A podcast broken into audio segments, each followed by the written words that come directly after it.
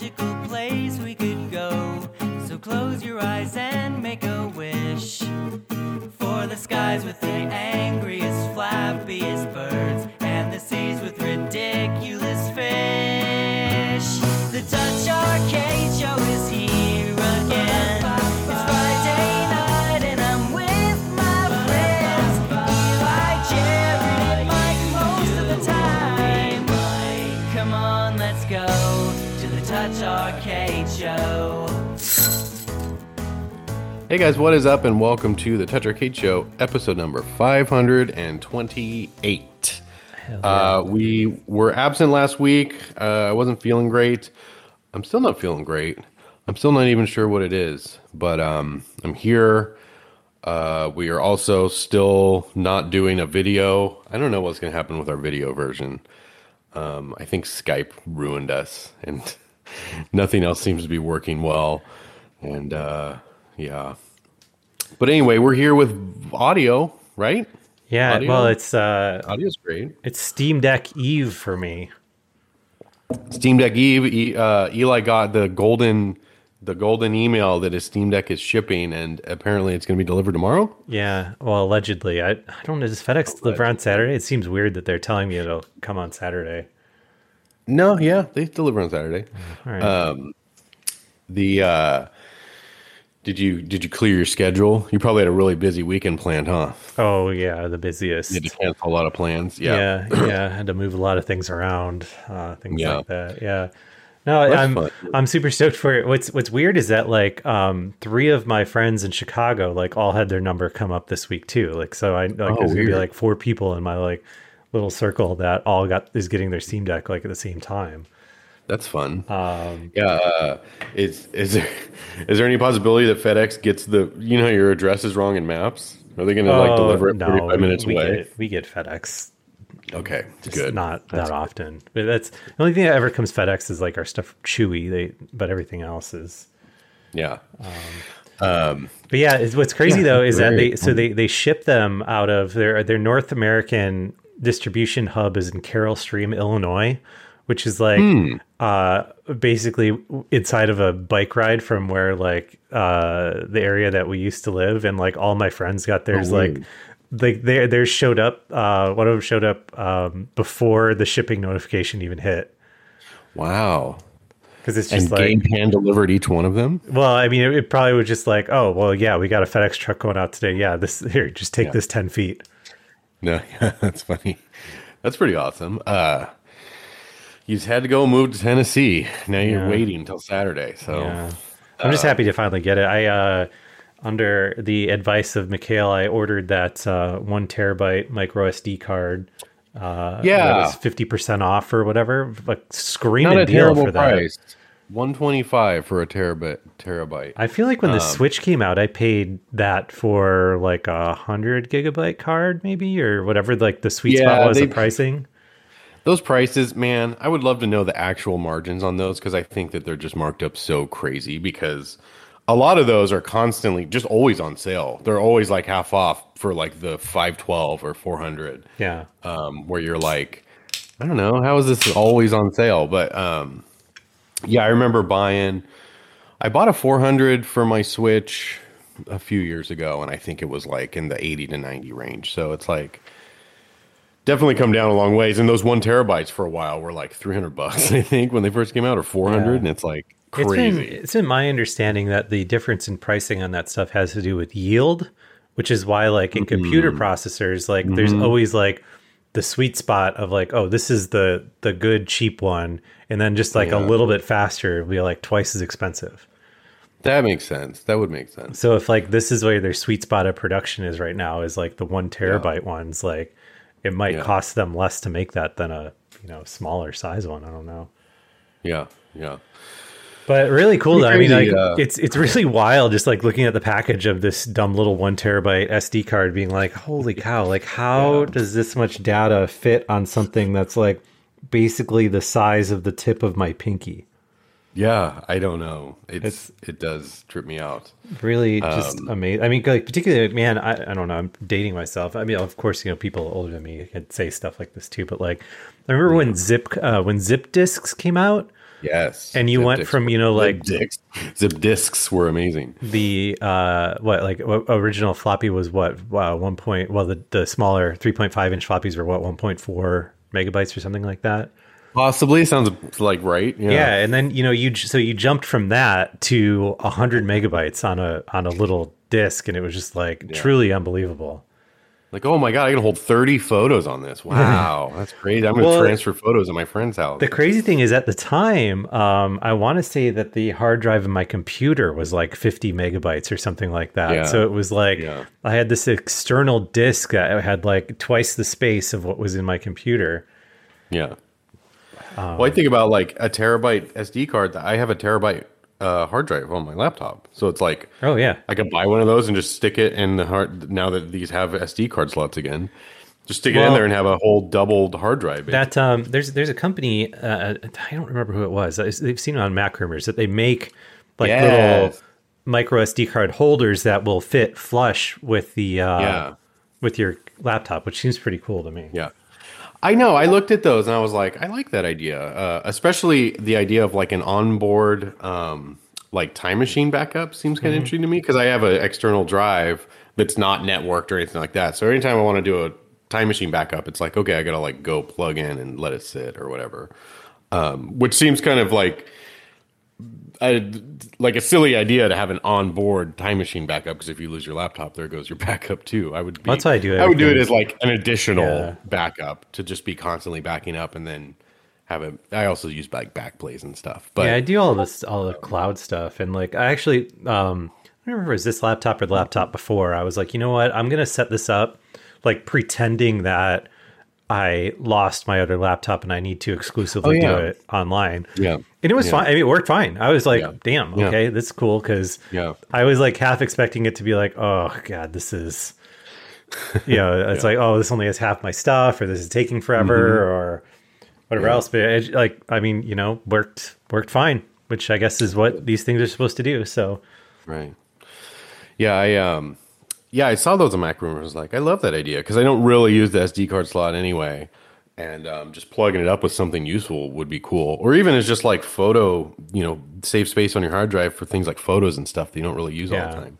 Or all your ROM sets that you must obsessively carry around with you everywhere you go. They don't have one big enough for all my terabytes of ROMs. But those things though they're neat, but like.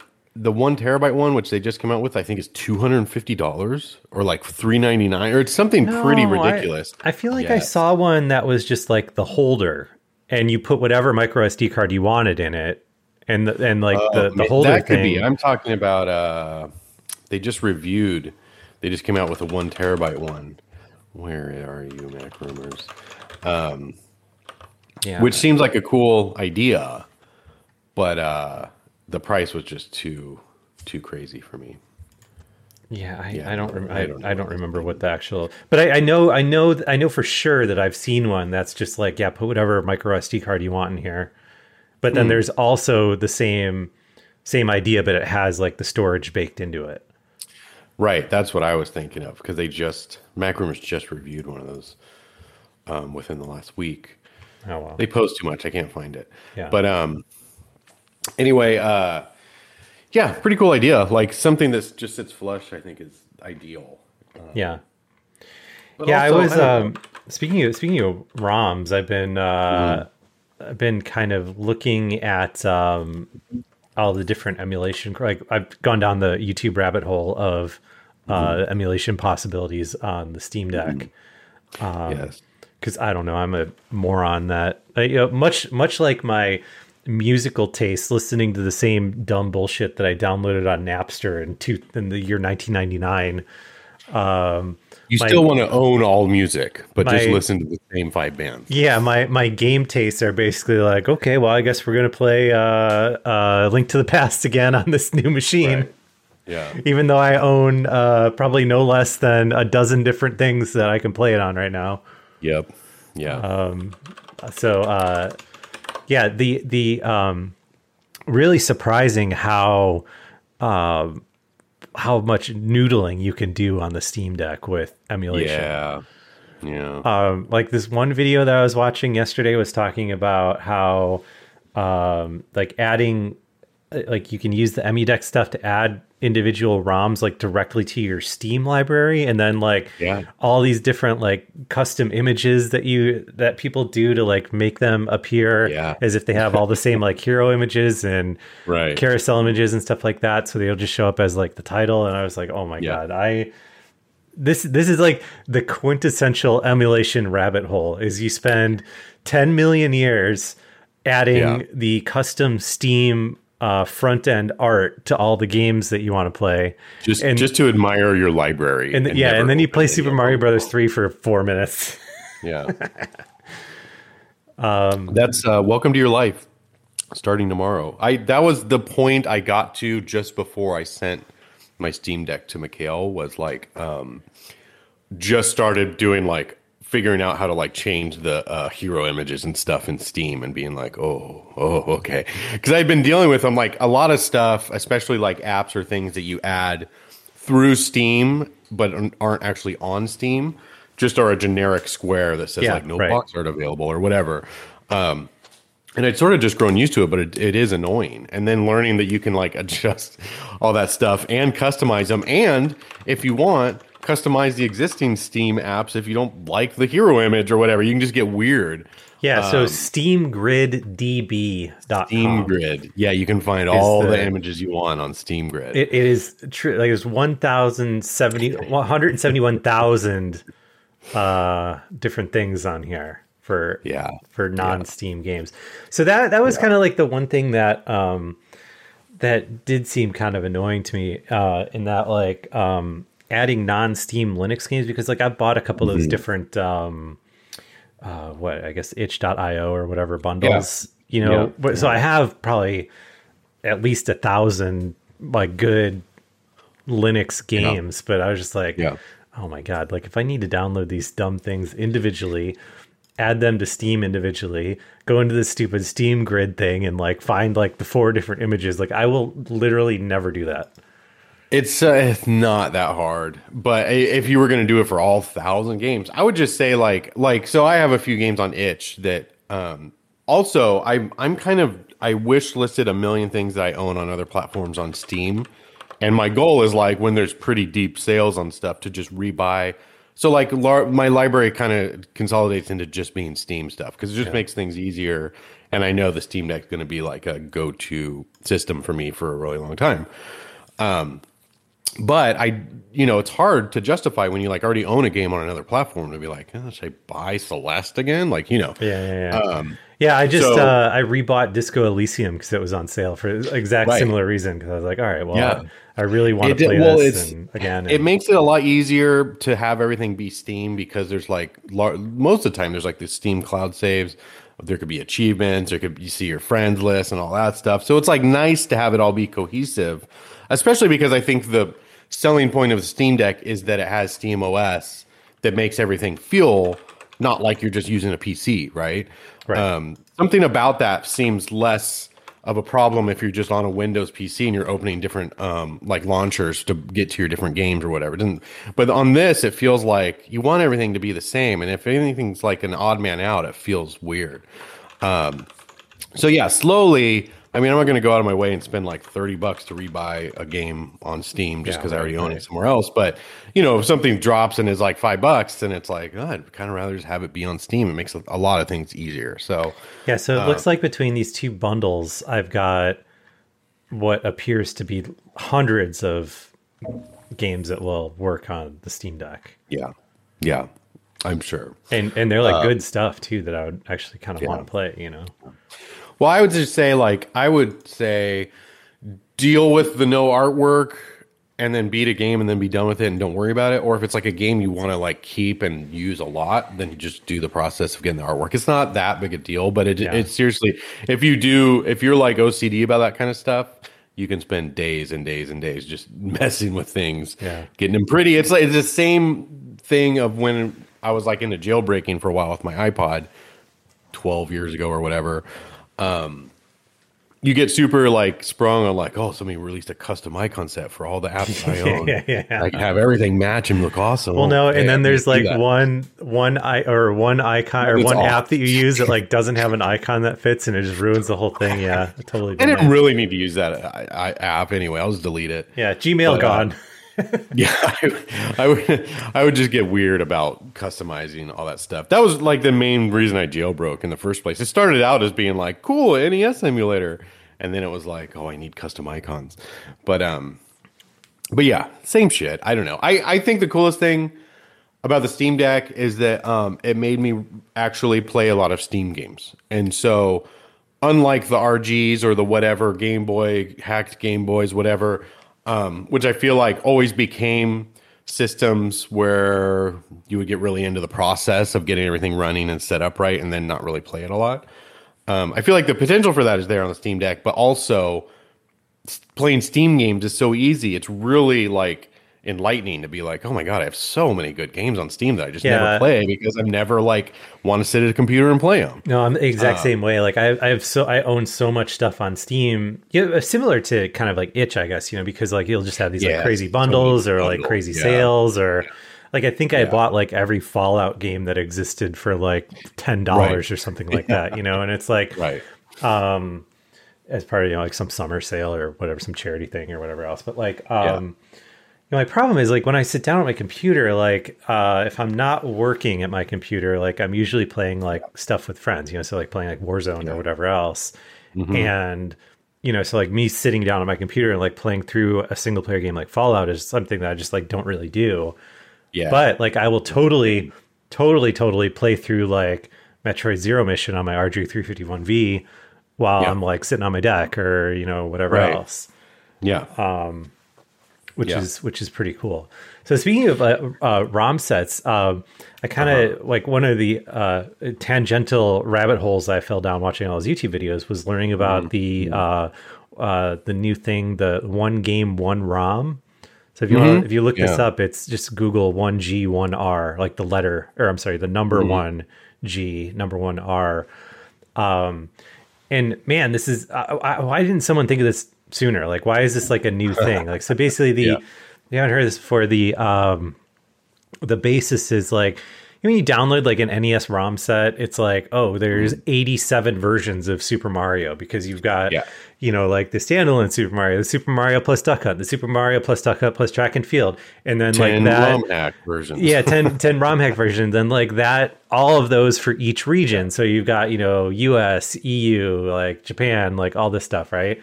So for what is effectively one game, you could have like not even joking around like 25 different entries, when you download like the full ROM set. So what these guys do is it's like they follow, I think it's like, so they pick one of each game and then they like prioritize like the American one. So in that situation, like it would just be the standalone Super Mario Brothers in the USA, and then would delete the rest of them. Right. So you end up with these like way more concise ROM sets that are way smaller because there's way less duplication and stuff, which is pretty cool. So I've up to a certain point I've been well curating my ROM collections over the decades, but what that really helped me with was when you get to arcade stuff where like one arcade game might be like need 10 different files, or there might be like one like mother file that you need to get the US version working. You have to have the other version with it or whatever. That's pretty notorious in like the MAME or like Final Burn. Yeah, I don't remember. I think I was like somewhere on archive.org or wherever. I mean, these are all over the place, but like, it was like the full MAME set was like terabytes, or the one game, one ROM MAME set was like 200 gigs. Yeah. It's just super helpful because it's just cleaner. It's easier to go through, and like if there's a game you don't want in that set, you can just delete it instead of trying to find all the files or whatever. And it usually includes like the things you want, like you know, the Ninja Turtles game is like, you don't want the 4-player version because then you can't pick your character, right? You want that 2-player version of it so you can choose which turtle you want to play as and stuff. So it'll like have that already because obviously you want that version.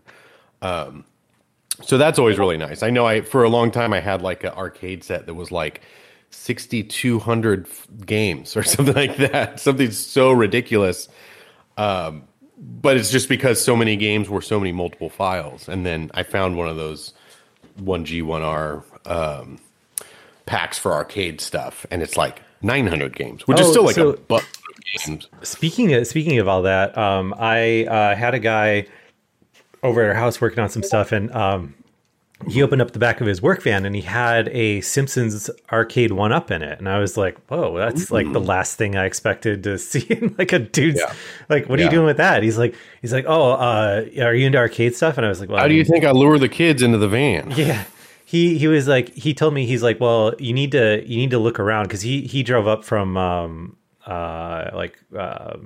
Carolina, like the Asheville area, you know? And he was like, yeah, Walmart's clearancing their arcade 1-up. So like on the way out here, I found a Walmart like in far east Tennessee that had a Simpsons one left that he picked up for, I don't remember. It was less than $200. I want to say it was like $149 or something like that. Like either way, I was like, holy shit. Like that's cheap. So if you are in a, kind of area where, you know, you've got a Walmart where people don't buy a lot of electronics, it might be worth kind of scooting through the electronics section to see if those arcade 1-ups are on clearance on your Walmart, because like you can really, really easily hack those to have like every MAME game on them. Yeah. Which is a pretty cool setup. It's more about buying the exterior that you want. Yeah, right. Well, because I want to say the Simpsons, how much is the Simpsons arcade? I want to say that was like normally like, I think it was like $400 if you got the 4-player one. Yeah. So normally $700 on sale for $500 a lot of places. Huh. For the Simpsons. One. You have to be, so Simpsons, you would probably have to be careful. I bet every controller only has 2 buttons too. Oh, so you can add more buttons, but that's why when those first came out, it was like you wanted the Street Fighter one because it was just a 6-button general layout that would work for like everything. And then you didn't want the Rampage one because there was like 1 button and 1 joystick or something. So yeah, well, the Simpsons one has the trackball, which is what makes it appealing. Is it has 4 joysticks with 2 buttons each, and then the trackball in the middle. Well, it's also not that hard to add buttons. You just have to be comfortable with like drilling some holes in where you need to put them or whatever. But like buying the extra buttons and hooking them all up and stuff isn't that big a deal. Yeah. But it's nice to have it just be ready to go anyway. If you're going to buy one just to emulate, and then I know a lot of people that just buy one just to have the special ones that they want to collect. Like they love the Simpsons, so they leave that one untouched, but then they have like some random other one that they bought and just modded the hell out of. Yeah.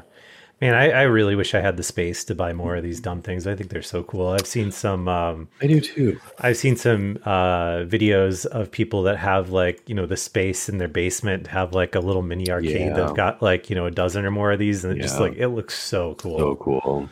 Yeah. But I agree. I also wish I haven't used mine in months. Wish I had the space for one of the like old school Pac-Man pizza parlor table style, like machines, the cocktail table ones. Those are really, but man, those are expensive too. So Arcade 1-Up makes those too, and they're pretty cool. Are they the normal size though? Because you know Arcade 1-Up is kind of like, I don't know, like what, like 3/4 scale almost, like it's for the most part. My friend had the Street Fighter one in his garage that he just recently traded for a drum set. But it felt fine. It didn't feel like miniature like the arcade stand-up arcades do. Yeah. Well, add this stuff. Add the original ones to the list of shit I wish I would have bought 20 years ago when it was worth literally nothing. Yeah. Okay. And now is wildly valuable. But so anyway, speaking of ROM sets, so I you know, rose-colored gaming on Etsy. Yeah. So man, these people, they have my number like you wouldn't believe. Oh, great. Do they have a Steam Deck like display stand or something? No. So yeah, if you have Etsy on your phone, anyone listening to this, you should just look up Rose Colored Gaming right now. It's spelled exactly how it sounds. I discovered they have custom stickers for the EverDrive cartridges.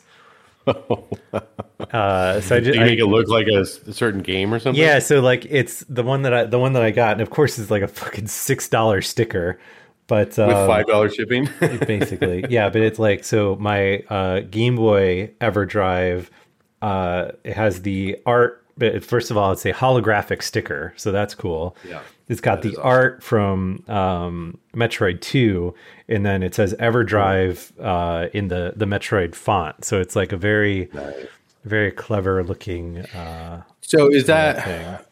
Is your EverDrive, do you use it in your Analog Pocket? Mm-hmm. Yeah. Oh, okay. And does it work fine? Like you can just play ROMs on your thing and everything works okay? You know, what sucks about it is that I wish the functionality was better. Okay.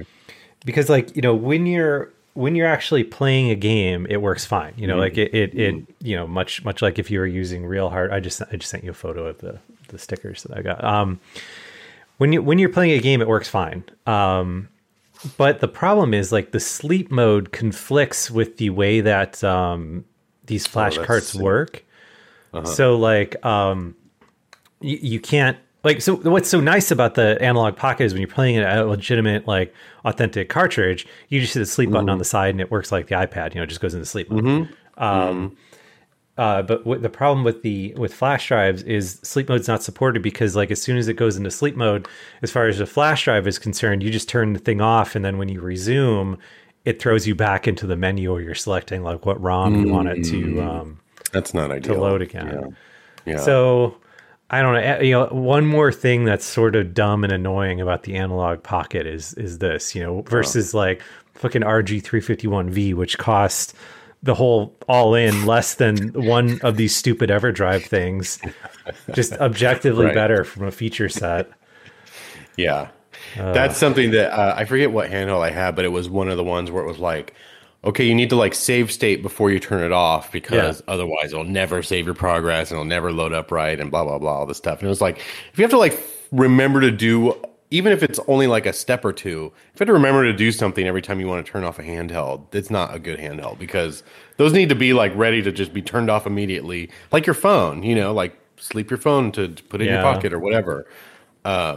And that just was like a huge turnoff. So, yeah. Well, so what's yeah. So the Game Boy one that I've got. So I have the Game Boy Advance and the Game Boy EverDrives, and the Game Boy EverDrive has a button that you can push on the actual cartridge that throws you over to a little menu that you can save your state and load your state. So, interesting. Huh. Like basically the workflow with that is. You know, when you're playing and you need to like turn it off or whatever, put it down, you hit the button, save your state, turn off the EverDrive and then turn off the Analog Pocket. Then when you want to play it again, you turn it back on, load the ROM again, push the button, hit load state, and it has you back to where you were before. The Game Boy Advance cartridge, EverDrive does not have that functionality. So it's really like you got to save your game and, you know, is there a button combo you can press to pull up a menu and just save real quick or anything? Not that I'm aware of.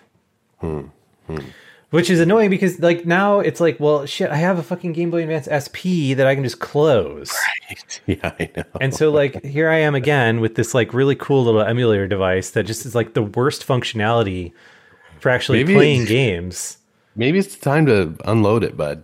Maybe it's time to send it off to somebody that will appreciate it for what it is. I mean, I do really, I like it from like the like weird tech aspect of like having like an analog FPGA kind of, you know, emulation machine, I think is really cool from like a tech standpoint, but I don't know. It's just so weird how like last year when this thing got announced, I was like, holy fuck, like there is nothing I want more than that. This is the coolest thing ever.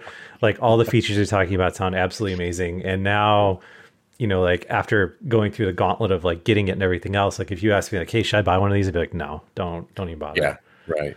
Yeah. Which is, I don't know, just like so weird to be in a, you know, like a total 180 like that. Right. Yeah. Yeah. So I get it, though. I mean, I get it. I'm the same way with stuff. But speaking of, sort of related, you playing the Playdate? Still? Yeah, actually. So that's kind of what, when I was driving back home to record this, I was kind of, I was thinking in my head, like, what the appropriate way to talk about Playdate stuff even is on this, because so I am, like, you know, basically a week zero retail Playdate haver, right? So I'm on the most advanced the schedule is currently for game releases. Right. But like a lot of people are just getting their Playdate now or haven't even gotten it, you know? So like, I don't know like what's appropriate to talk about the different games on the Playdate, because like I have genuinely like really been enjoying the, like, oh, it's Monday morning. Like, let me open the two presents on my Playdate and like see what games even are there. Yeah. And like, I don't know if it's like shitty to, you know, talk about what those games are, or whether or not they're good or whether or not they're bad, because like so far it's been a real mixed bag for me of like games that I'm like, oh, this is really cool, I really like this, and you know, things that I'm like, well, this is just kind of dumb, and you know, I don't really care about this one. But I think like I'm not really sure, but to me it feels too soon to start talking about specific titles that come out each week, because you know, what are you on the third week? Was this week the third week for you? I think so. Yeah, and it's what? Yes, yes. So this would be the third week. Yeah. I mean, it's like weird. It's weird because it's like, okay, do we wait 3 months to talk about this stuff, or and even if we do, that only really saves like the people that got them right away from any spoiler stuff or whatever. So I don't really know. I feel like. Right now, I feel like it's okay to maybe not mention what games are on each week, because it still is so new. But I think after a few more weeks, it should be okay to at least start talking about like the first couple of weeks of games. Yeah, I just feel bad though, because like, you know, if you're like a Q4 person or whatever, like everything that I'm enjoying about being on like the bleeding edge of this, like you just will not have. Yeah, you know. No, I know, and I feel like there's got to be like a reasonable amount of stuff, because it's like, okay, well, do we wait till next year to talk about them? Because that way you can be sure all the pre-orders went out. So do you know if there's a way, like, so if you're like, so say you got yours like 2 weeks after mine, is there, and we were like buddies that wanted to talk about and play the same games. Like, is there a way that you that like Panic can like fast forward your releases? I mean, maybe, I don't know. So like, the Playdate I got, like if you're scrolling through your library of games, there's two sets of games, and one of them is the header is season one, and that has the games releasing as normal. And then above that is a like press preview section that has all the games that unlocked over 12 days. So like, I think they sent out a special thing. I don't think it was like, I'm not sure what it was tied to or whatever that unlocked things quickly, but I don't know if they could do it on like a case-by-case basis. Like one person just wants everything unlocked right away, they can do it just for that person or whatever. It's just, it kind of sucks, because like I just you know, one of the things I was really looking forward to this is kind of like the like shared social experience of like, oh my god, you watch Breaking Bad or watch Game of Thrones this week or whatever. You know, and it's like, that's just like, instead of having that, it's like everyone's like tiptoeing around like, oh, I don't even want to say what the name of the game was that came out this week, kind of thing, you know? Maybe we could do like, at the end of our show, do like 10 or 15 minutes of just Playdate talk about the games of that week. And then people that don't want to be spoiled, just turn it off at the normal time. Okay. Well, the other people can just listen. Let's do that. We'll put a pin in this. Somebody that like listens but not near something that they can play with the pause or stop controls or whatever. No, stop. Diving towards their computer to like hit stop. But that, I'm really excited for season two. Fair, to give people the warning and the ability to skip out on it. Yeah. I think. I'm just excited for season two with everyone being on the same page, because it seems like that's kind of like what they're like. The season one is kind of weird, and then season two is going to be like, okay, where everyone's firing off at the same time. Yeah. You know what I think is funny is that the Playdate, everything about its name to its concept, the entire reason that thing exists revolves around the idea of that like release of seasonal games. Mm-hmm. And I've seen a lot of people be like, what is it? Why don't they just come with all the games? Like, I don't understand. Like, it's, I can't play another one until next week or whatever. Particularly, and it's like, particularly people who shall not be named that definitely should know better, that should have known these things. Who spends $200 on like a yellow weird thing that has no idea how it works? Well, there's people confirmed on Twitter this week. People, yeah. But yeah, it's just, it's that's part of the point of it. Is the staggered release. And I, like I said before, like, I think the people getting the pure, like experience with it of having to wait a week for every two new games, I think is better. You know, it would be, it gives you time to really focus on each game. Yeah. Yeah. And what's nice is, like, you know, when you get kind of like a dud that you're not like super into, it's like, oh, whatever, there'll be another one a week. And I'll probably like those two or whatever. Yeah. And not every game is good, but you know, some people out there, there are certain games that I don't like that I feel like other people would be like, that this exists for me, you know? Yeah. But before I forget, we got an email this week. Let's read an email. Okay, yeah. Where is it? Where'd it go? Here it is. Okay, so David writes into us and says he has a podcast comment. It says, hey guys, you often talk about wanting a Skyrim version like Doom, which has community mods built in. So I recommend checking out the Skyrim Anniversary Edition, which has a bunch of officially approved content included. I've seen that Anniversary Edition. I don't think they have that on Switch, but I've seen it on PC and possibly consoles and stuff like that. And I didn't realize that that's what that was, like a bunch of mods. Oh, yeah. Which that's pretty cool. But if that's the case, like, I feel like it doesn't really matter if you're playing on PC. It probably would matter for consoles, but especially like Switch is what I'm thinking of the most, where it's like, yeah, so I remember buying Skyrim when it was on sale for $30 on the Switch and being like, awesome, and then just being like, oh man, this is like as vanilla as it gets. Right. Oh, okay. Yeah. So this includes all 48 previously released Creation Club items and 26 new Creation Club items. So. So if you've forgotten about Bethesda's Creation Club, yeah, it was that marketplace of paid DLC that pissed everyone off. Remember? No, I don't actually. So is it community made stuff that they could put up for sale? Yeah, basically it was like Bethesda more or less like blessed certain like mod creators to be able to like make things and then release them on their Creation Club. For a couple bucks or whatever. I never engaged with any of it because I'd played on console and I think this might have only been on PC, but I just remember the drama surrounding like, oh, one more thing that's being monetized. Mods should be free kind of thing. Yeah. I do remember that actually. That's cool. Well, either way, one more thing I'm looking forward to on the Steam Deck is trying to figure out how to play Skyrim with a bazillion mods.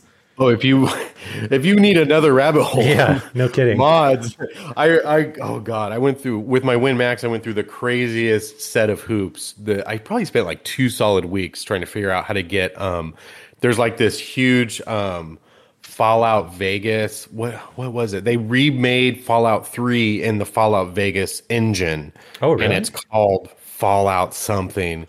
But it's basically Fallout 3 and Vegas combined, all in the same engine, all with the improvements of New Vegas, plus both games together in one world. It sounds like the best thing ever. And so I like fiddled around a million different ways trying to get all this stuff downloaded and cracked, and it was a deep rabbit hole. But that's like the type of stuff you can look forward to if you get super into mods, is like getting really weird with it. Yeah. I think I eventually gave up. I don't think I ever got it running. New Vegas, that's another game I'm really looking forward to replaying. That game's so fucking good. I would say that game, I've yet to play something that has better DLC than Fallout New Vegas. Yeah.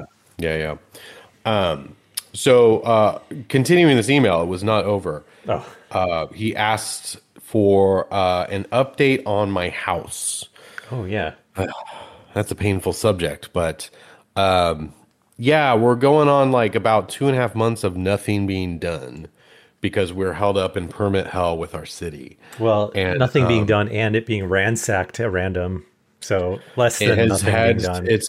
It's share of vandalism. So it was like this whole big thing when I had to order new windows for the house. because it was like, oh God, Windows are like 6 months out right now. And I was like, what? And way more expensive than you think they would be. Yeah. And so it was like, oh God, we got to get them out to measure. We got to order Windows right away. This is going to be the last thing we're waiting on. Your house will probably be 99% done. And we're just sitting there waiting for Windows until July or whatever. And it was like, oh God. So we rushed out. We got the Windows. Windows came in like a month. And so it was like, oh, okay, the Windows came. Get them installed like that day. And I want to say it was like the very next week, some weirdo was on my porch and punched through our brand new front picture window. And God, that was not cheap to fix it. But super annoying. They actually arrested the dude, which was cool. But yeah, that happened. And then my bike got stolen. Everyone remembers that story and whatever. It's all led us to get one of those temporary fences that we put around the whole property, which does not keep people out. Because just the other night, I had some weird lady in our yard. She just moved the fence and got in, was lurking around our front yard, and it wakes me up from sleep. It's like 2 a.m. Thankfully, I learned on the Ring cameras that each camera has its own alarm. So, previously, when the person was stealing my bike, all I knew to do was like hit the panic button on the actual alarm system, which like the base station is inside the house. And it's like reasonably loud if you're in the house, but not so much if you're outside the house. And so you can see on the video, like she hears it and turns around like, uh-oh, but then is like, that's nothing. I'm going to continue taking this bike. So it didn't like scare her off. And, the other one with the camera alarm, it's pretty loud. And if you're right up near the camera. So what I did was like, I feel like it's like animals scurrying when you turn on the light or something. But yeah, I blasted the camera's individual alarm at her and she scurried away. And yeah, it's just so frustrating. Now I have to find a way to like secure the ends of the fence. We have a big, huge lock on like the gate to the driveway, but now like where the fence ends at like my neighbor's like fence line, she just like pulled it open right there. What I always wondered about like those kind of things is like if they're not kind of like almost counterproductive, because I feel like if I was driving down the street and I just saw a fence, like I wouldn't even like look past it. I would just think, oh, it's a fence. Like people can't get in there. Whereas like if it was open, I'd be like, oh, what's this weirdo doing? Like, wandered around this person's yard, you know? Yeah. I don't know. I wonder that too. Is it actually more of a flag of like, hey, nobody lives here right now. Come do whatever you want. So, but anyway, so yeah, that's kind of where we're at is that, luckily, like a few things that had needed to get done in the meantime have gotten done. But waiting on our permits, the second we get our permit issued is like drywall and insulation goes up and then like everything happens. Yeah. That's like what we're stuck waiting on. And it's funny because I was actually at the point of I told my contractor, I was like, I don't care if we have a permit or not, just finish it. And if they find out and get mad at us, I'll pay whatever the fine is. I'll do whatever. He's like, they won't make you rip it all open. So if it's done, it's done. You'll probably have to pay a fine, but I'm like, I don't even care. Just get going. Yeah, with our remodel, like once you got to the point that like drywall was going up on the wall, like things got done fast. Like it really like that's and maybe it's just like, you know, because you can like visually see it, you know, like I mean, we were doing plumbing and stuff, like we definitely like did a lot of stuff, but like, you know, you don't notice it because it's all like in the crawl space, you know, right? As opposed to like, oh, holy shit, we have walls now. That's neat. Yeah, I've been dreaming of that day. But yeah, so like literally the day after I tell my contractor, just go forward, I don't care, is when we got flagged for review from the city, which basically meant like, hey, you're definitely on our radar now. We're definitely going to come look at your property. So, and it was like, God, why? I should have told him 2 months ago to just go, and I don't even care anymore. Yeah. But I didn't. So the latest thing is that we've been going back and forth with the city. We're very close to having our permit issued and having our inspection done to where we can move forward. It's just like any city, state, government ran, whatever. There's just like a million parts and nobody talks to each other and nothing works in unison. And so you got to like wait on this department, wait on that department, blah, blah, blah. And so I actually went to our neighborhood does like a food truck thing, like on every fourth Friday in the park in my neighborhood. And we went to that. The last one was a couple weeks ago, and met my district city council member. They have like a whole system of like helping their constituents with like problems like that. And so I was talking to one of the guys that worked there, and he's just like, yeah, like send me an email, let me know what's going on, give me some names, and we'll contact the building department on your behalf and like get things going or whatever. Oh, that's cool. And I was like, God, I wish I knew this 2.5 months ago. So anyway, that's where I'm at now, is that partially the city is getting their ducks in a row and getting things going, but also I've got like my city council office contacting them and working on things with that, waiting to kind of hear back how that's going. I just hope that like in the next like week or two, things get resolved, because once they do, it's going to be like, you know, like you were saying, like things just start getting done. Yeah. And it's already, all the drywall's delivered, all the insulation, like everything's ready and they're ready to go.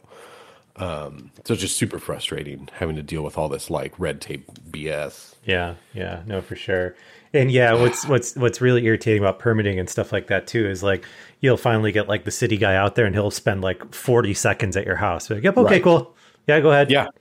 Yeah, yeah, yeah. No, exactly. And it's wildly inconsistent, because we have friends who did a remodel like a couple years ago, and they're like, oh yeah, with the first time, you know, a rough-in inspection, this guy came out and our friends, this couple, the husband is a structural engineer, right? So he knows stuff. Their inspector comes out and is like, oh, you need to do this, you need to do that, and blah, blah, blah, blah. And he's like, I know for a fact we don't need to do this stuff. But he's like nitpicking for some reason, because he's kind of just got a chip on his shoulder. And so they do all this stuff, they do whatever. And then like the final inspection guy comes out and he's different. And he did, like you said, like 40 seconds. Like, oh yeah, cool, everything is good. Here, sign here. And they're like, oh, you don't want to see like our smoke detectors and stuff like that. He's like, oh, you got them? And they're like, yeah. He's like, okay, cool. That's good enough for me.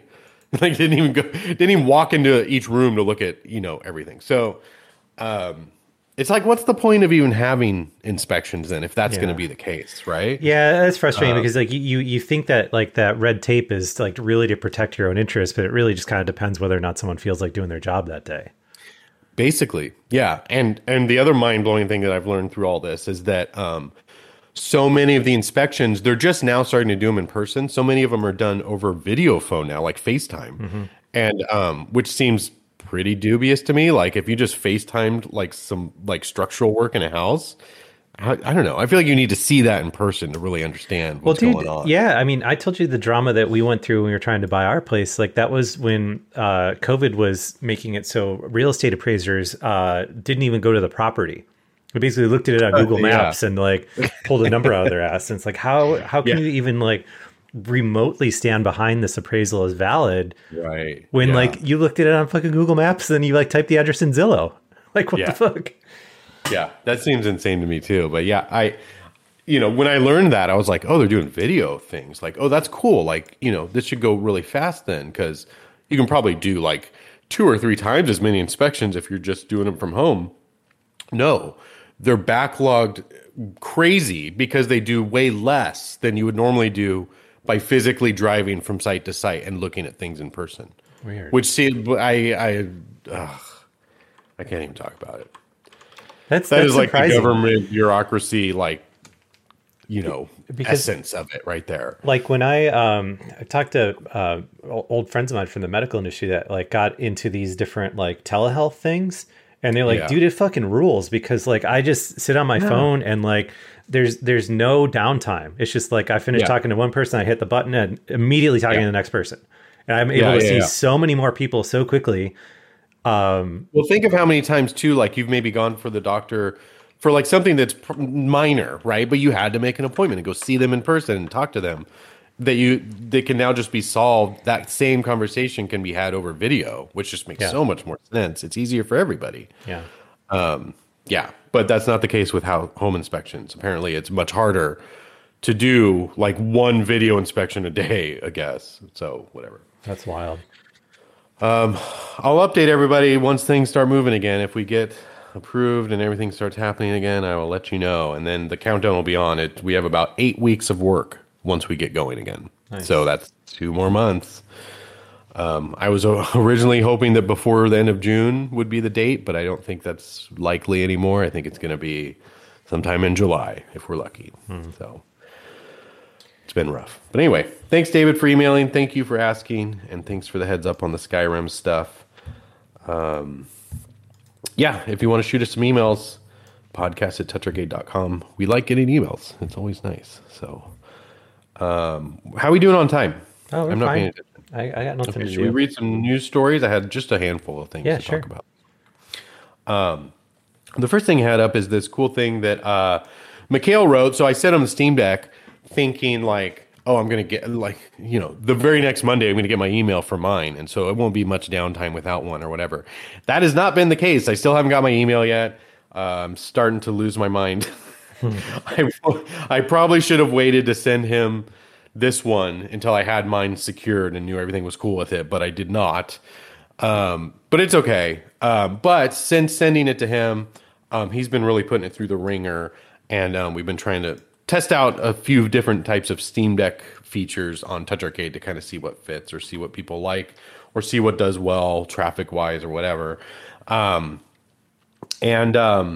Yeah, one of them was just the best games to play on Steam Deck, which is his list of things that he thinks just work really well on Steam Deck, both like from a performance standpoint, but also from like this game just suits mobile play really well.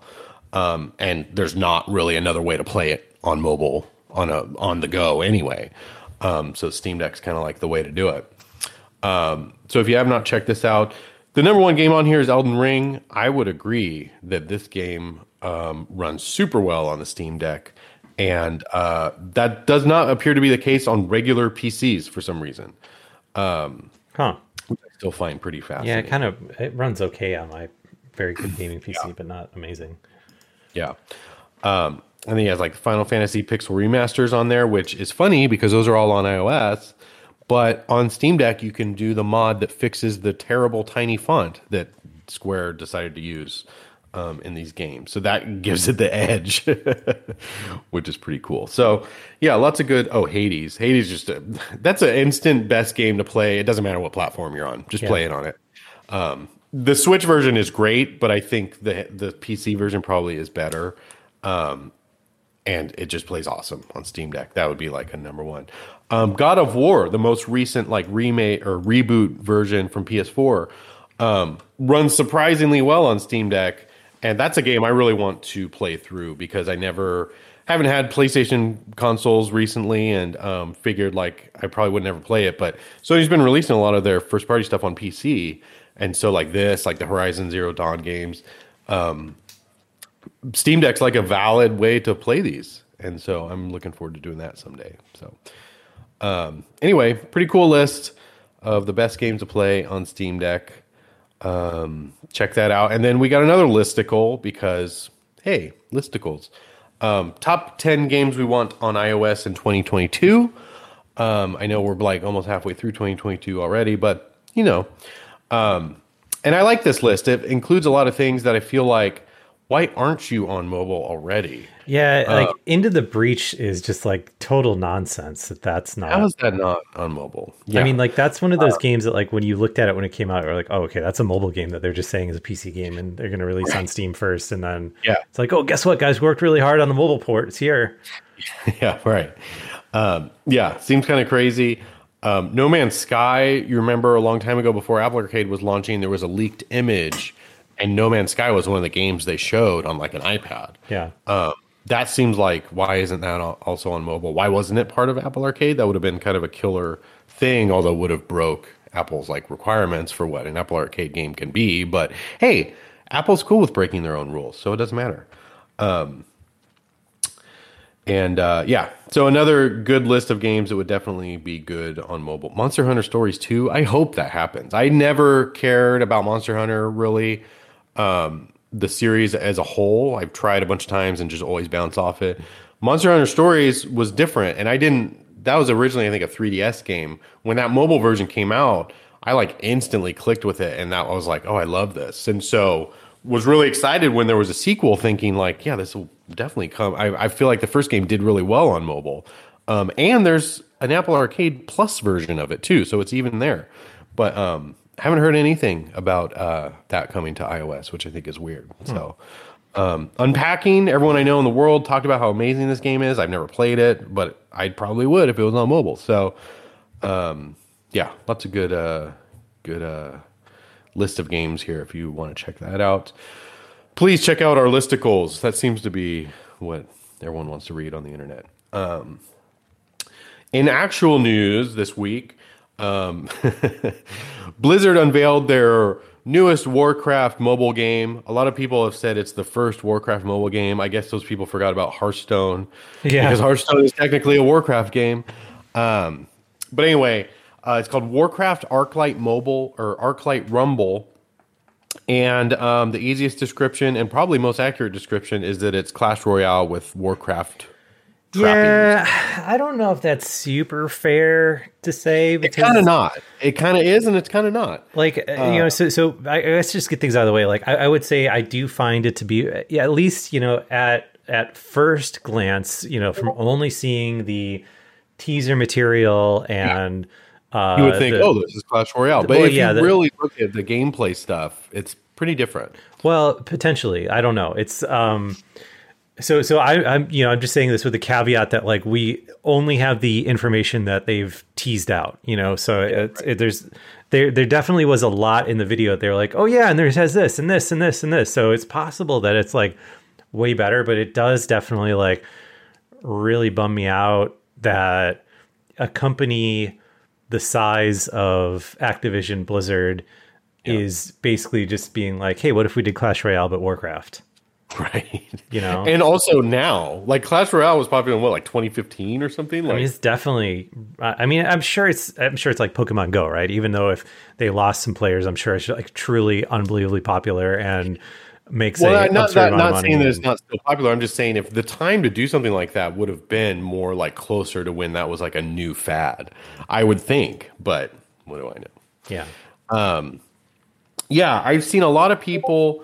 Well, first of all, let me say how many people when this news was first like announced, it was in a very vague fashion. Like Blizzard was like, hey, tune in to so-and-so on whatever date. We're going to announce new details on the next Warcraft mobile game. And, or I think it was part of like an update to, WoW proper. They had threw something in there that was like, hey, we're mobile game news coming on May 6th or whatever.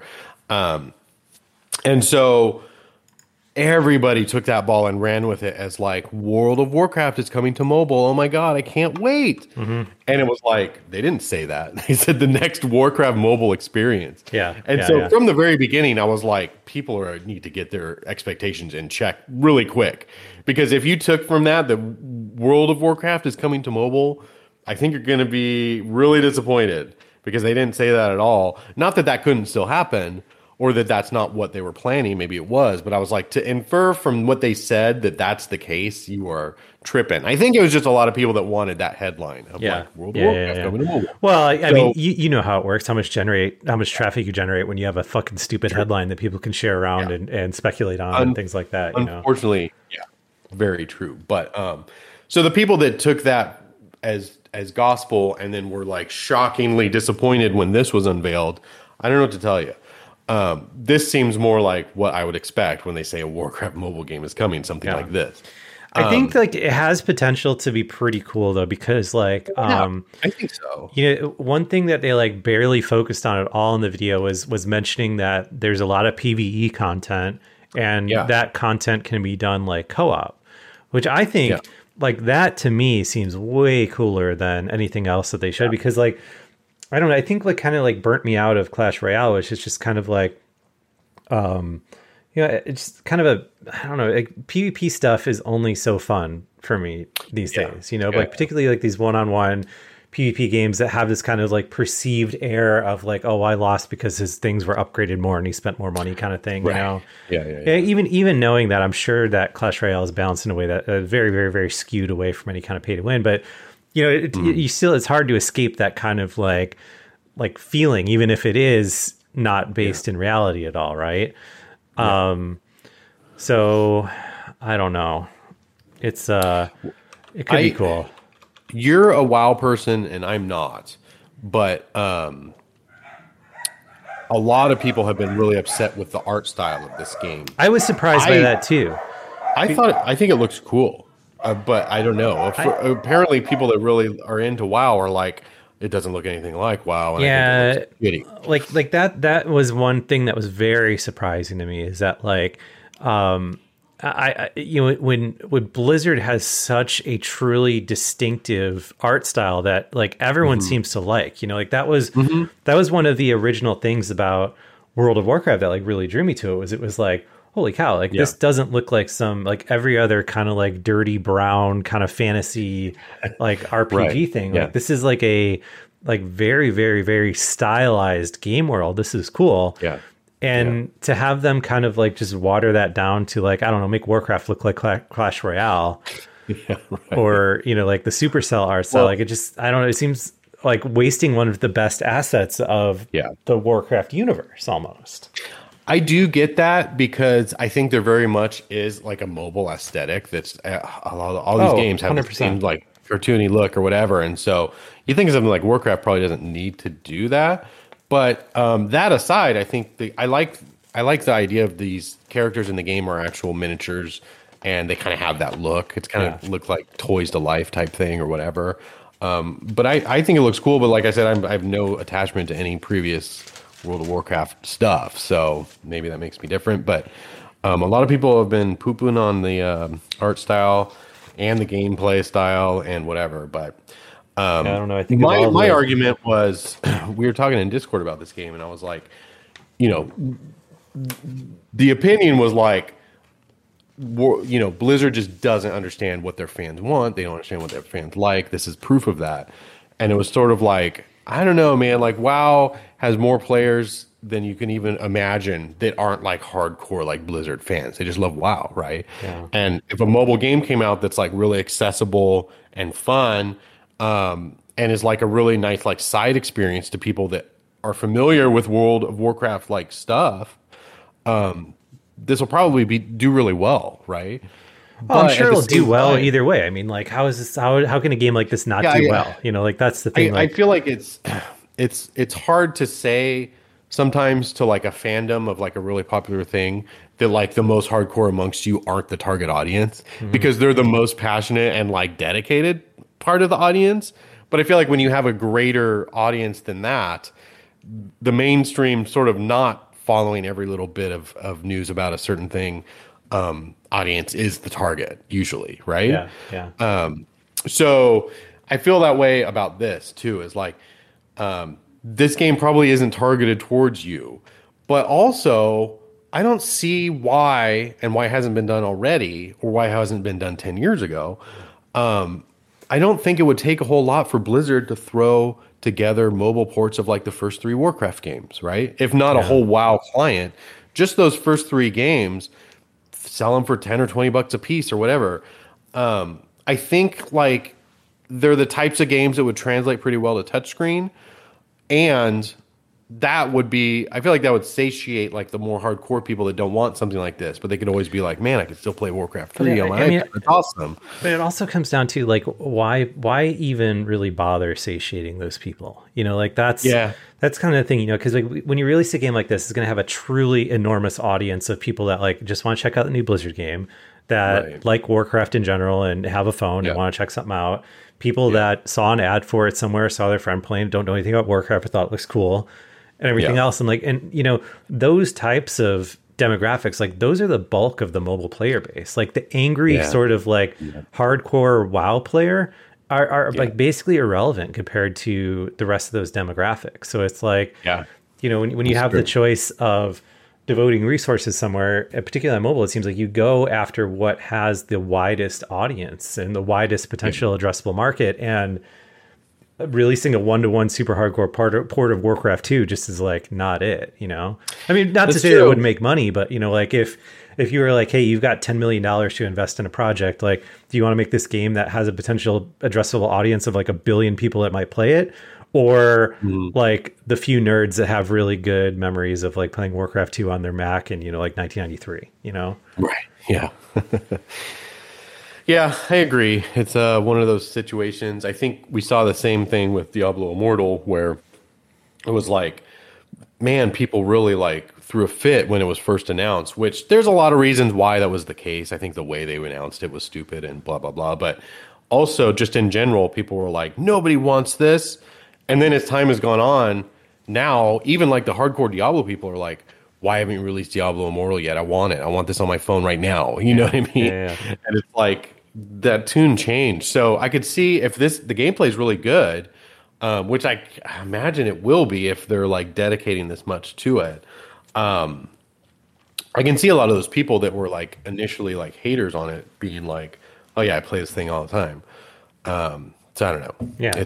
Well, I mean, weird. it's like anything else, you know. It's like, oh, it's like the people that are like, oh, I fucking hate mobile games. I can't believe anybody plays mobile games. It's like, oh, cool. What do you play on your phone? Oh, well, I'm 500 hours into Fallout Shelter. I'm on level 800 in Candy Crush. Like, but mobile games suck, so whatever. Yeah.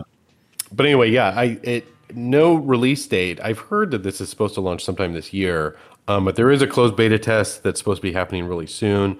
You can go to the game's main website to sign up for that if you want. But one kind of interesting thing that came of talking to people on Twitter about this was the kind of like connecting the dots of like, you know, this is a figure based game, right? And Blizzard is at, you know, tied to the hip to Activision, that is the people behind Skylanders, right?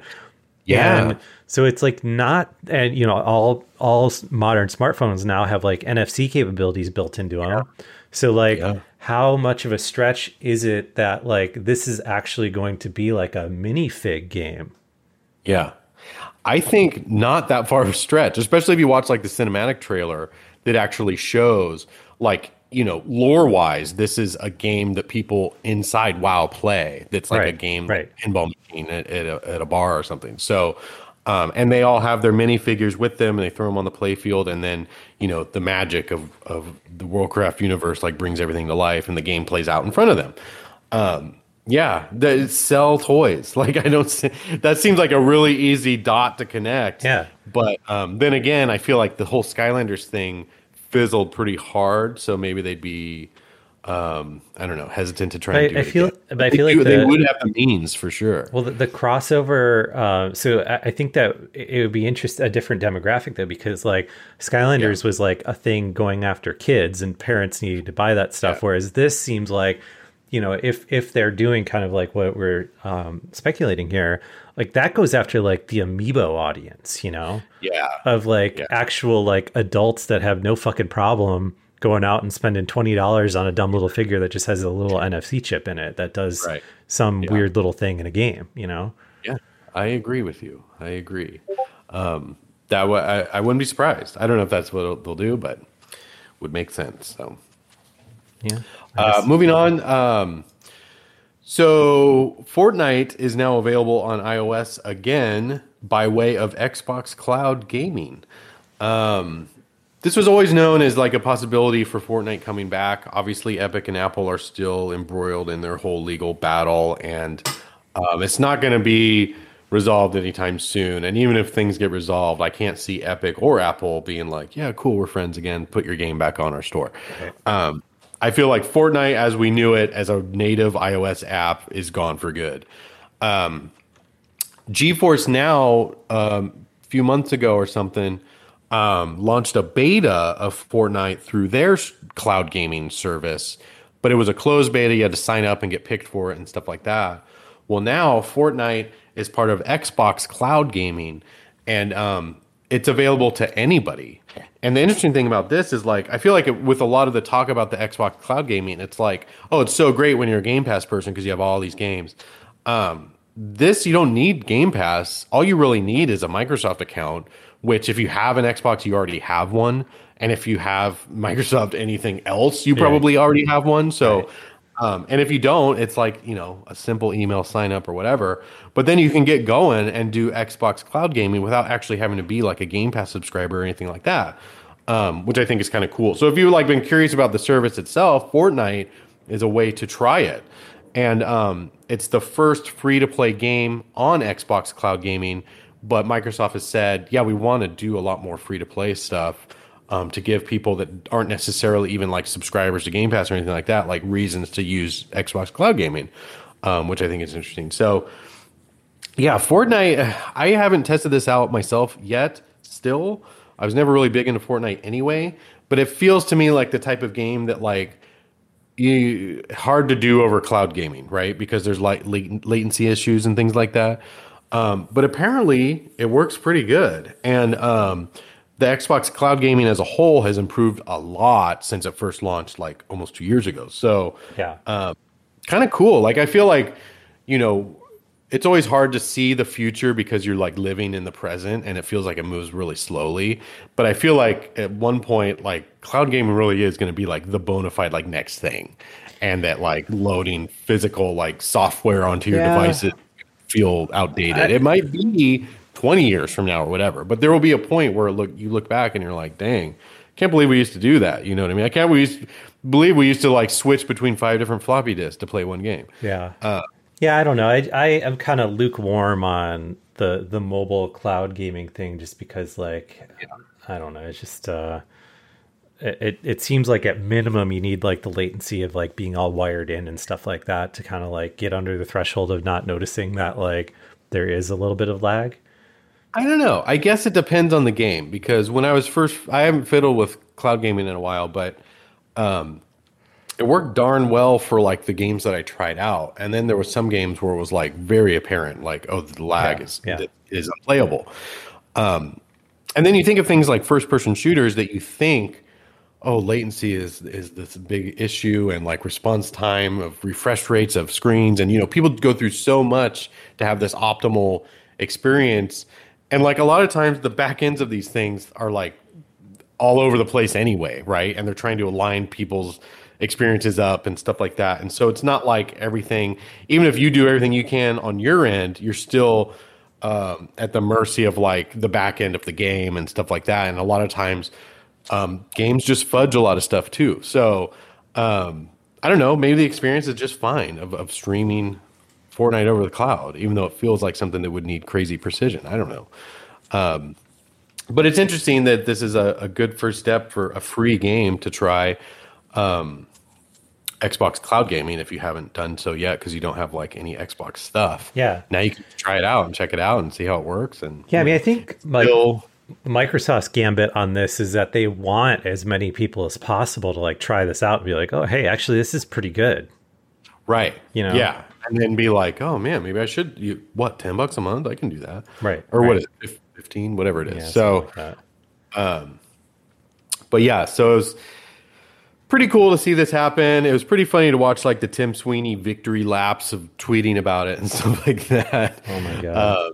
And then I can't believe I even brought up the Apple Music gate. Well, that's going on. I just like, it's just like one of these things. Like I really don't know who is more annoying on Twitter these days. Like, is it like Tim Sweeney doing like everything he can to? Yeah. Like try to get like any dunk in on Apple, or is it like the wildly dedicated contingent of people that seem to like just have his like all of his tweets set to notifications on their phone to just like instantly defend Apple on like anything, you know? I am right there with you. It's just like, God, I just like don't know who's more annoying. Yeah. Well, I think we've said before, just in the whole general sense of the Epic v Apple. I like that. Epic v Apple stuff is that I feel like everybody sucks. Like there's no like side to root for, right? Yeah. I feel like there's good arguments on both sides for a lot of this stuff, but the way that they're handling it is like a bunch of babies and it's hard to root for either of them, really. And I kind of feel that way about stuff like this where it's like, you know, so what's been happening is that people have noticed that if you download Apple Music, say you don't use Apple Music, but you use Spotify, and that's your main music app. If you downloaded Apple Music from the App Store, it would replace Spotify in your dock. And it seems like on the surface, like, oh, Apple's just like using their muscle to make sure you use Apple Music, like whatever. What it turned out to be is like a weird software glitch type thing where it installs itself into that like bottom right part of your dock, that position, and it will replace any app that's in that position. It doesn't specifically seek out your music app and replace it. I think it has to do with Remember, like a long time ago, you couldn't delete default apps off the iPhone, and then now you can, and now you go re-download them through the App Store like a normal app, but they aren't normal apps. They are part of the operating system of the iPhone. So it's different, but Apple kind of pulled some tricks to make it feel more like it's just a regular app that you can delete and re-download if you need to or whatever. I think this all just stems from that and the fact that the app, that's where the Apple Music app would be if you bought a stock iPhone or whatever, rather than some nefarious plot to overwrite music app and get you to be an Apple Music subscriber. But that's how people are liking to portray it online, aka Tim Sweeney. So I just thought that whole thing was super funny. Like, oh, Apple is going into your phone without your permission and putting their app right where it was. Like, didn't you download it from the App Store? Like, but anyway, I don't know. There's so many things to roll your eyes at these days. I just don't need one more. Take your pick. So Fortnite back on iOS. If you want to, you can play it through Xbox Cloud Gaming. You can just spend all your money on V-Bucks and it'll all go straight to Epic and Tim Sweeney, I guess. I don't know. No 30% Apple tax for you. But if you've been missing Fortnite, this is your option now if you're on iOS. So worth checking out, I guess. And then I have one last story for the day, and then I think I'm finished. And that was something that we just posted today. Mikhail, who's been doing some pretty cool features lately, did a big feature on Dead Cells' updated review, because Dead Cells, when it launched in 2019 and then was our 2019 Game of the Year, that was a very different Dead Cells than it is today.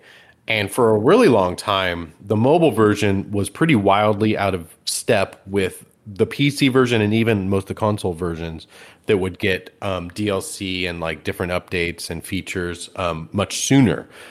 And so Playdigious is who brought Dead Cells to iOS in the first place. And they have always said, like, yeah, we're trying to play catch up, and we see a point in the future where we're going to be at parity with all the rest of the versions of the game on different platforms. And they've been doing a really awesome job at that. And in fact, the last big update, either the last update or the update before it, one of them was like 3 updates rolled into one. And so if you're talking about like DLC wise, the iOS version is actually with parity with the other versions of the game. I think it's one update outdated from the PC version that has a few different features and things like that that aren't in the iOS version yet. But I think that there's a point now we're actually going to get to where all these versions are the same. And I think it would be pretty awesome if every version gets on the same page update-wise, if there was some sort of cloud save feature so you could transfer your projects between each. Would rule. That's something I've noticed, and Mikhail points out in this little thing that he wrote up today. It sucks to play a version of Dead Cells that you've put a bunch of time in and have a bunch of DLC on and have unlocked a million things, and then go to another platform and play it and start at the beginning. And a lot of times, like, if you have to start over in a game, it's like, oh, this is kind of like a happy accident. Like, my save got deleted, but I'm really enjoying replaying this game or whatever. I don't think that's the case with Dead Cells. I feel like Dead Cells, you're just like, oh, God, I don't have this. I don't have that. Like, oh, this is a pain in the ass. So this is the type of game more than any other, I think, that would benefit really well from being like, I could play on PC, I could play on Switch, I can play on mobile, and I have my progress goes with me everywhere. So I feel like that would be the ultimate dream. That's actually something Terraria, which got updated last week or the week before, to be brought in line with all the other versions of the game. And now that everything's in line, their next big goal is cross-platform play. So like online play between PC and iOS and whatever.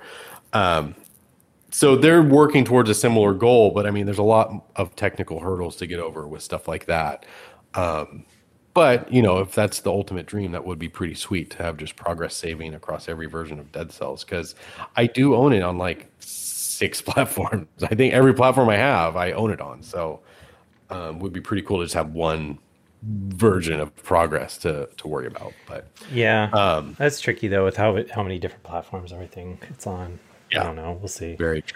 That's another game I'm excited to play on Steam Deck and just have that be like the definitive Dead Cells save for me. Yeah, that I if I hadn't dumped most of my time into the iOS version compared to other versions, but when I finally get my normal Steam Deck, I think that I will start dedicating time to that version too, because it's more likely you'll be able to take a PC game save with you somewhere else too than like, oh, well, I can't really transfer my Switch save or my iOS save or whatever. So, yeah. I will probably start over on there, but it will be hard. But yeah, on mobile is where I have everything. So, but the Steam Deck is like it's like Hades. It's like Dead Cells should just be like pre-installed on every Steam Deck. Yeah, I completely agree. But anyway, yeah, definitely read this feature if you're a Dead Cells fan or if you're not, because he also goes into sort of mini reviews of all the DLC that's come out for the game over the years. And if you haven't bought any of it or whatever, or wondering which one's like the best one to start with or whatever, he answers that. And I just thought it was fun to read through something about Dead Cells so many years after it came out, because it really is so much different than it was when it first launched on iOS a few years ago. So pretty cool. Yeah. So check that out. Dead Cells review update. We just posted it today. I'll have links to all these stories in the podcast post. And that's it. That's all I've got. You got any last words? Well, you want to blow through the Playdate games real quick? Just we can get caught up. Yeah, let me... you know the ending stuff, regular listeners. If you don't want to hear Playdate talk, end the tape now. Get the hell out of here. Stop. Press stop. I'm going to give you 5 seconds. And then we're going to just spoil every Playdate game. If you want to hear about Playdate stuff, then continue listening. If not, we'll see you again next week. Thank you for listening to this week's episode. Support us on Patreon. You know where we're at. Everyone knows all this stuff already. Okay. All right. So go forward. Actually, I need to go grab my. Hold on. Oh my God. Keep talking. Oh my God. So, we already talked about week one, which was Casual Birder and Whitewater Wipeout, right? Yeah. So since then, last week for me, being on the bleeding edge of this, was the Crankin' game, time traveling Crankin' or whatever. That feels like the poster boy game for this thing. Yeah, I was really surprised that this wasn't like a open the box and play this game kind of thing. I kind of was too, but week two is pretty close. So. Well, but then, so then you had Boogie Loops, which is basically like a Mario Paint sound creator thing. Yeah. That I didn't fuck with at all, because I was like, I messed with it for a little bit. I was like, yeah, this is not. I tried and I don't really get it. And what was kind of a bummer is that, so few people have this thing that I was like, oh, I'm sure some people are making real cool stuff with this. And then it was just like, oh, I had to, like, not even any. Like anyone, anywhere, even talking about this, right. Like let's see, nothing on Twitter when I search. Yeah. Anyone? Oh, okay, there's one video of someone that made something. I can't remember if I downloaded it, but did you see on Itch? Somebody made like a Flipnote clone for this thing.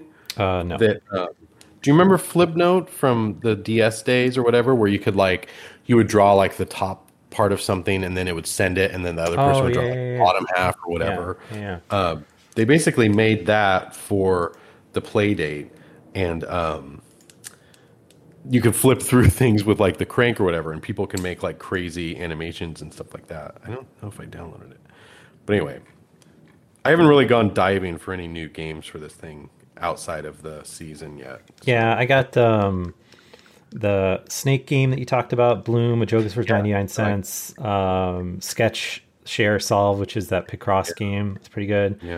Yeah. So this week's games, Lost Your Marbles, which I don't know, I'm not super wild about right now, because it just seems to be like a lot of dialogue. Yeah. With a very, very, very basic sort of like mini game that connects a lot more dialogue. Yeah. And I'm just kind of like, I don't know. This is not what I want to do. I have tried a few times and keep bouncing off it because it's too much to take in and I'm not in the mood. I mean, it's like one of those things where like, I just kind of wanted to see like what the game mechanic was, and it is like minutes of reading text. Yeah. And then Pick, Pack, Pup was the other one. And dude, so this is... this might be my favorite game so far. Yeah. Yeah. So it's like just a very, very, very lightweight kind of like matching game. So it's kind of like if you took, what is that, a tapper or clicker, or what is the name for the genre where you're like are tapping the groups of... Tap to pop, I think it's called, or okay, tap so to mat. It's that plus the ability to kind of like move pieces around, sort of like a more traditional match three. So like... You kind of, at its like most basic level, you're moving stuff around to create groups, which you then tap to move off the playfield. Uh-huh. But like when you go a step higher, it's like there's this, a whole other strategy of like moving pieces around. So when you pop those packages and have them go off the screen, you're like creating even larger groups of whatever you're matching, which I think is really cool. And like, This is like the pick up and play for 2 minutes sort of thing that I was really hoping for with the play date. Yeah, same here. And yeah, I think if I had to choose, I think I like Crankin' the most, but this would be the very close second. And probably I've played more than any other game on the play date. But just super smart mechanic that feels like, I don't know if anyone's done it before, but if they haven't, why haven't they done it before? Yeah. And it kind of reminds me of like... They're like the dots and boxes game or whatever. Something sort of like that where you like, you have this drive to want to like take up the whole board with pieces. Yes. And then clear and get like a huge And when combo. You don't, it's like aggravating. Like, oh, I can't believe I didn't see that I left that piece in the corner and now I'm screwed or whatever. That's like a really huge drive for me to do well in this game, which I think is pretty cool. But yeah, just... Overall, really, really, really good game. And definitely something that I thought there would be more of on the Playdate is something that you can just pick up and fiddle with for a few minutes and then put down. I feel like I was pretty surprised by how many games are dialogue heavy and are like time requirement heavy, I guess. Which this one does have like a cool story and there is sort of like some stuff going on, but it's also like, hey, hop in and play a quick, like, you know, endless game or whatever if you're not into doing story stuff. So. Yeah. Pretty cool. Neat. I like it a lot. So yeah, that's I wish I could figure out the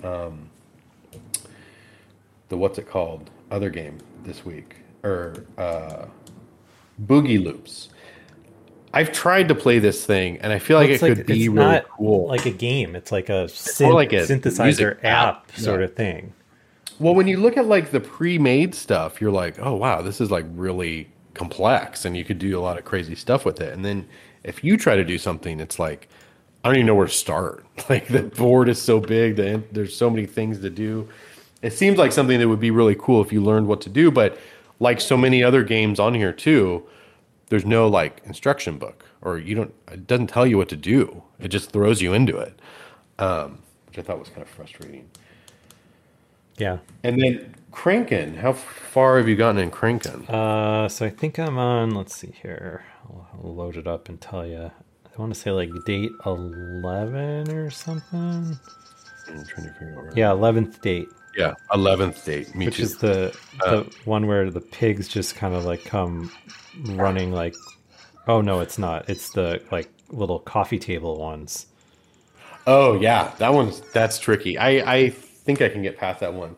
The pigs that come from behind your house, I got stuck on that one for multiple days because I was just like, this doesn't make sense. There's nothing you can do. And I even thought like, oh, they're being tricky and you got to walk out and trigger the pigs and then immediately run back to the house. Thing. Nope, you can't do that either. That was the one that I learned, okay, this thing wants you to crank it like so fast that it feels like you're going to break it. Well, did you see that they nerfed it? Actually, like they updated the game to make those slower. Oh, really? Yeah. Probably so because everyone was in that situation. Because I did the same thing. I was like, I don't know what else to do. I'm going to crank this thing as hard as I fucking can, which just seems like counterproductive. Well, I remember one of the things, like one of the Cable's like interviews talking about this, how they made it and stuff like that. And they were like, one of the most important things to us was that the crank is like rock solid and it's never going to break. Yeah. And I was like, yeah, it seems fine. Like, I don't see this thing ever going to break or whatever. And then I played that and I was like, oh God, if there's more games that have you cranking like that, this is going to break. Not really break, but you know, I can see how you would abuse something to the point that it might break. And that's the first game that really made me do that. So pretty cool though. But yeah, I like Crankin' a lot. I think it's just a clever game. Yeah. No, it's neat. I don't know. It's a Pick Pack Pup is my favorite so far. But yeah, Crankin' is cool. That's just a super good game that should be on your phone. Are you still working around the not lit up screenness of this? Yeah, I kind of just got used to it, and it's not really a no. It doesn't. It still seems dumb, but doesn't really bother me that much anymore. Yeah. But yeah, so I guess we're caught up on Playdate stuff, so we can talk about the other ones next week. Whatever comes out next week, I'll be surprised. I don't know if can you hear this clicking noise? Yeah. That's the top of my Playdate. The part that's supposed to be connected. Yeah, that seems concerning. Anywho, yeah. Playdate, still fun, still love it, but still wish it had a lit up screen. I think it would be. I think it would change everything. I think I would play it way more. But I do still like it, and it seems like more and more people are getting them, and a lot more stuff is coming out for it. I do think that it would be cool to if there was kind of like an auto lock feature where, like, you know, if you don't touch it for a few minutes, it just like goes back to the clock. Yeah. Because I definitely have like set it. It's hard to sleep it, but yeah, it's not hard to sleep it. But I definitely just have set it down and been like, oh shit, this thing's been running all this time. That's stupid. Thankfully, the screen doesn't use any battery hardly at all. Yeah, pretty interesting. But yeah, Playdate, it's cool. Check it out. Anything else you want to add to this week's show? Nope, that's it for me. All right, so thanks for listening to the Playdate bonus ending. Hopefully, if you didn't want to be spoiled, you were able to dive across the room to your computer and hit pause or stop or whatever. If you're in like a hostage situation and you're tied up and you're subjected to listening to this against your will, sorry we spoiled this week's games.